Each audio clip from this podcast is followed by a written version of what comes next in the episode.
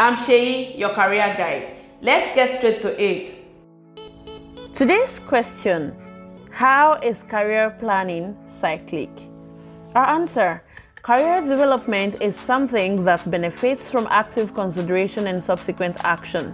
The career planning cycle is quite helpful. Career planning process is as follows. one. Assess and review.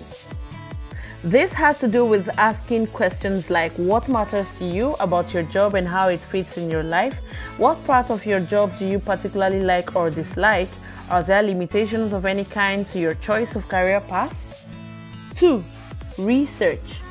This involves researching careers that meet your needs and ambitions, occupations that would use your skills and experiences, and identifying development needs. three. Set goals. This deals with considering how you will eventually gain, such as additional skills and experiences.